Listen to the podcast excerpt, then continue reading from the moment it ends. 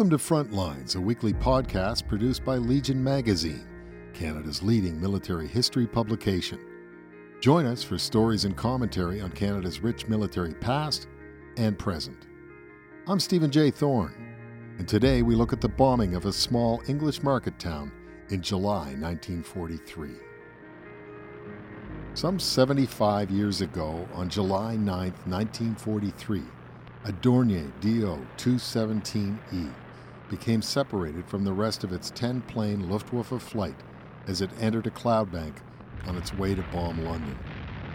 Likely based near the town of Toulouse, France, close to the Spanish border, the German bombers had crossed the English coast at Hastings on one of hundreds of raids that dropped tens of thousands of tons of bombs over the course of the Second World War killing some 60,000 British civilians and injuring 80,000 more, most of them Londoners.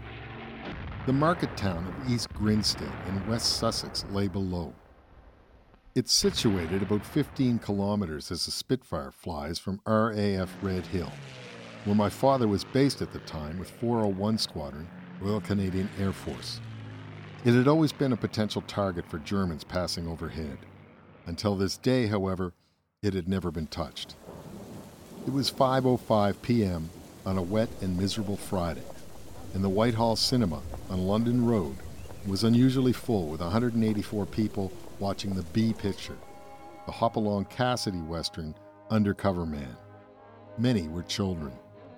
There were dozens of Canadians there, too, soldiers mainly, from a broad cross section of units and disciplines signalers, support troops, armored, infantry, artillery, and combat engineers, to name a few.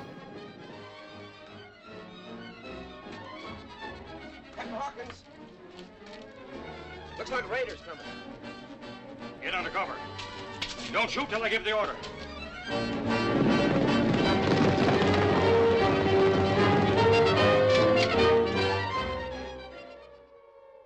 Most of the audience paid little heed as the air raid siren sounded and a warning appeared on the screen. They had, after all, encountered alarms many times before. Depending on the specific type and configuration, the Dornier could carry as much as 4,000 kilograms of bombs. Its armament included a manned forward firing MG 15 machine gun in the nose. Some were also fitted with a movable 20 millimeter cannon up front, along with a fixed 15 millimeter weapon installed in the forward floor, all controlled by the pilot using a firing button on the yoke. By 5:10, the plane with its four-man crew was circling, seeking targets before turning for home. It sighted a train nearby Lingfield. The pilot dove and strafed it before following the railway south until he found East Grinstead. After circling twice, the pilot dropped a stick of bombs on London Road and the High Street, reported the Royal British Legion's Sussex Roll of Honour website. Patricia Larange from Surrey had met her husband to be, Alex, a pilot from Montreal, during the Battle of Britain. In a letter to the town council, the 92 year old war bride said she was working in an East Grinstead shop at the time of the attack.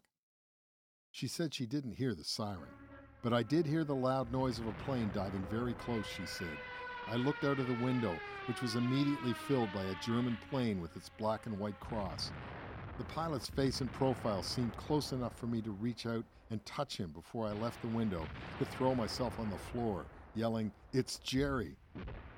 I saw the bombs leave his plane, she said, and start their rapid curving flight towards the cinema, then heard the awful noise, the sound of more explosions, and then machine gun fire. Some theater goers had already begun filing out when two bombs, one 50 kilograms and one 500 kilograms, came crashing through the cinema roof. The bombs were delayed action, and there was an immediate and panicky rush for the exits, the Roll of Honor site reported. Some people in the front seats were able to escape safely. Most could not. The bombs exploded, destroying the building and burying most of those inside under piles of rubble. 13 year old John Parsons had gone to the cinema with a friend after school. We saw the newsreel and while a cowboy film was showing, the bombs fell, he said in an interview shortly after the attack. I was sitting in the front row, in the ten pennies. The first thing I knew was a sort of crackling which ran along the ceiling. The exit lights and the film went out at the same moment, and the place was in complete darkness. Bits of debris started flying about, said the boy. I got on the floor in less than a second. I crawled along in front of the seats, jumped up, and ran to the exit. Just as I was going up the steps, there was an explosion. Then I felt a pain in my face and found I had been cut. When I came out, I heard machine gun fire and I stepped back inside again. When the firing stopped, I left the cinema. Another 50 kilogram bomb hit nearby Bridgelands, an ironmonger. The shop had 500 gallons of paraffin in the cellar, which exploded, together with another 50 kilogram bomb that exploded at Rice Brothers next to Bridgelands, and one at the Scotch wool shop. Sainsbury's, between Bridgelands and the cinema, collapsed. A 50 kilogram bomb exploded by the Wesleyan Church Hall on London Road. The Warwick Arms pub, where some Canadians were hoisting a few, was also hit. Another bomb hit the Brooker Brothers shop, and four 50 kilogram bombs hit a stationer's shop, Tooth's. Two other 50 kilogram bombs landed but didn't explode. The Dornier then wheeled around and strafed London Road the railway approach, and a train approaching the station. Norman Henry Arnold had recently left school and was working at a railway signal box at Three Bridges, about 10 kilometers away. He was in the Whitehall cinema during the bombing, but escaped without serious injury. He was making his way to the railway station when he was hit twice in the back when the bomber returned to machine gun the town, dying soon after, said the website. 11 year old Michael John Brackpool's father, Herbert, was working in the cinema's basement bakery when the ceiling split open and four female casualties fell through. His son's body was later found in the theater rubble by a coworker. 80 died in the theater, including 13 children. Some 50 more were badly injured. Carol Ann McCollum may have been the youngest victim. She was two or three. Her father Edmund was a private in the Royal Army Medical Corps. Police, Home Guard, and civil defense workers rushed to the scene, along with troops based nearby, many of them Canadians. In their book, Secret East Grinstead, authors Dorothy Hatswell and Simon Kerr describe how Joe Meadmore was leading one of the permanent rescue parties that had been formed by the local council just two months before the attack. Meadmore was about to go off duty just after 5 o'clock when he heard the explosions, they wrote.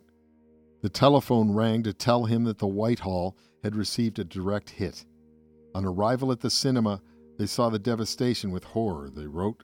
A tangled mass of girders and rubble met their eyes. Meadmore sent for reinforcements and then continued to rescue as many people as he could. He was working next to Billy Roberts, who was unaware that his daughter Isabel was lying in the wreckage. She survived long enough to speak a few words to her friend, but died before she could be brought out. She was 13 years old. In a strange twist, it was Roberts who informed Meadmore that his wife had been killed at the Bridgeland shop a few doors away.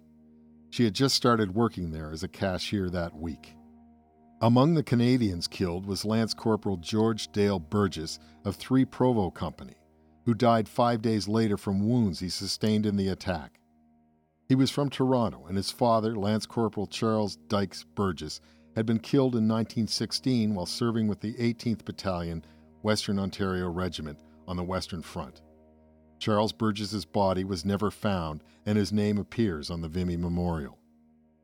Robert Wesley Harcourt, a captain in the Royal Canadian Horse Artillery, was killed along with his English wife Ethne at the Whitehall Cinema. At least 108 people died in the attack, including nearly two dozen Canadians. Another 235 were injured, most of them seriously. The last survivor was rescued at 7:10 p.m. Although the countryside around the south of England was dotted with grassfield air bases, the Dornier was shot down by anti-aircraft fire. My father, an Air Force doctor, was dispatched to the crash site near Bletchingley, about 5 kilometers from 401's base at Redhill. There were no survivors. Felt awful, my father wrote in his wartime diary on July 9, 1943. Dornier crashed near Bletchingley after bombing theater. All his life, my dad spoke bitterly of the incident and the children's deaths. As much as the deaths of all the pilots and others he knew, I am sure it shaped his post war life immeasurably. He admired the Germans for their precision and workmanship, but he never understood how a people could so blindly follow a madman like Hitler. Most of his views would mellow over the decades, but as much as he loved cars, he never drove a German car, and he made my 16 year old brother return the first automobile he bought, a used Volkswagen Beetle. He took no satisfaction, however, in recovering parts of the Dornier pilot from a tree. I believe it was at this site where he picked up a German Luger pistol, its barrel bent backwards. He considered keeping it, a violation of the rules, but thought better of it and took the plane's clock instead, which I still have. Information online suggests the aircraft was excavated in the 1970s. The crew was buried in a local cemetery and later exhumed and repatriated to Germany. Most of the Canadians lie buried at Brookwood Military Cemetery in Woking. You have been listening to Frontlines. I'm Stephen J. Thorne. For this and other stories, visit legionmagazine.com slash frontlines. For more military history, subscribe to Legion Magazine at legionmagazine.com.